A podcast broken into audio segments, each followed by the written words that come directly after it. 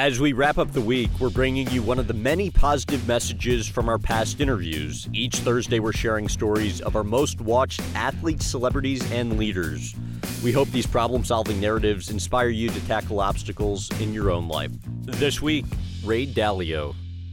With transitioning out of leading Bridgewater and, you know, removing yourself kind of from the day to day responsibility and commitments, obligations you were talking about, um, what obstacles have you encountered during that process, and what do you think uh, you need to do to get to where you want to be on that front in a perfect world? As a natural part of the process, it's like a uh, it's like a parent-child relationship to some extent.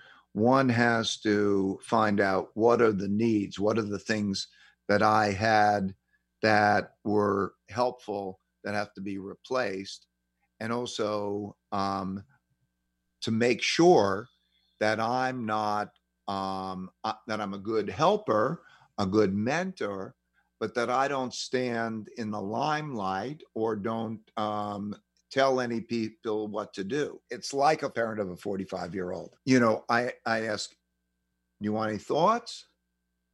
It's your life.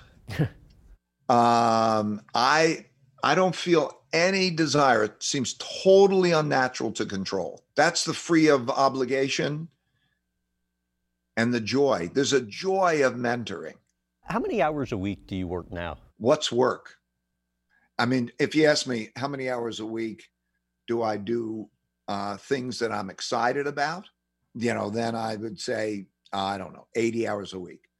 Uh, and I don't do things that I'm not excited about if you're in, dealing with the markets, the economy, what's going on in the world, that's a passion. It's like a game that I started when I was 12, and I continue to play that, and I love that.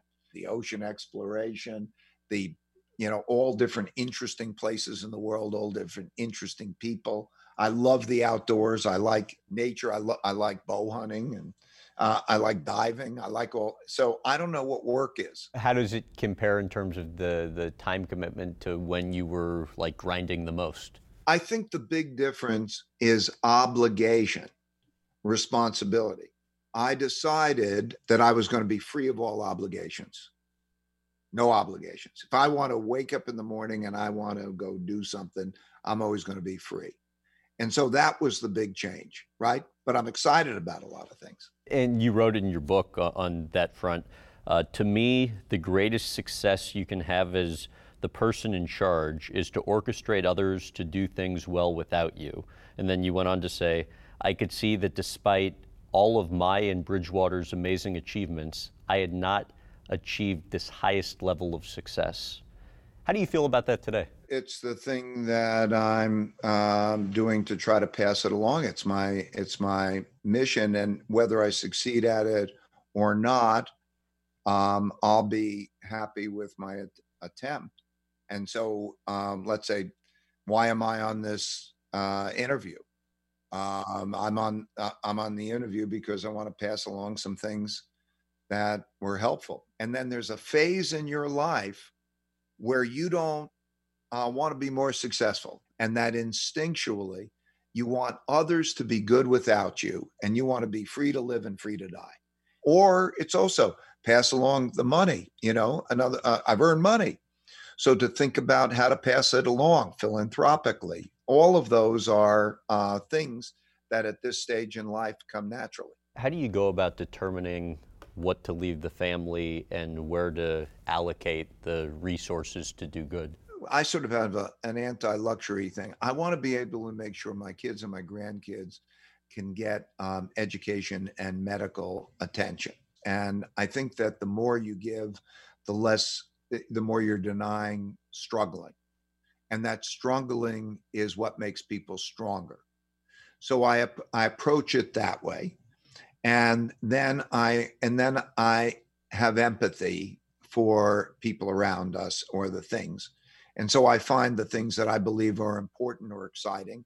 And um, you know and then i support that. And you made the point that the most successful people that you're around even those that are successful beyond their wildest dreams uh, still struggle more than bask in the glory. Yeah, and and I also want to say that I, what I define as a successful person isn't somebody who has a lot of wealth and power.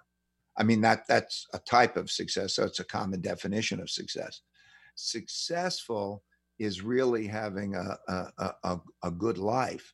You need the basics, but once you have those things, and then you have the meaningful work and the meaningful relationships, you've got everything that matters. Um, the more you have, the more you have to take care of. And you can be on top of taking care of all those things and they could become obligations. Thanks for listening. We'll be back next week and every week sharing long form interviews on Mondays and shorter, uplifting stories on Thursdays, and then trending clips on Fridays. We'd love to hear from you with ratings and reviews. Do you prefer the longer podcast episodes or our shorter ones? I'm excited to get your take. Thanks again.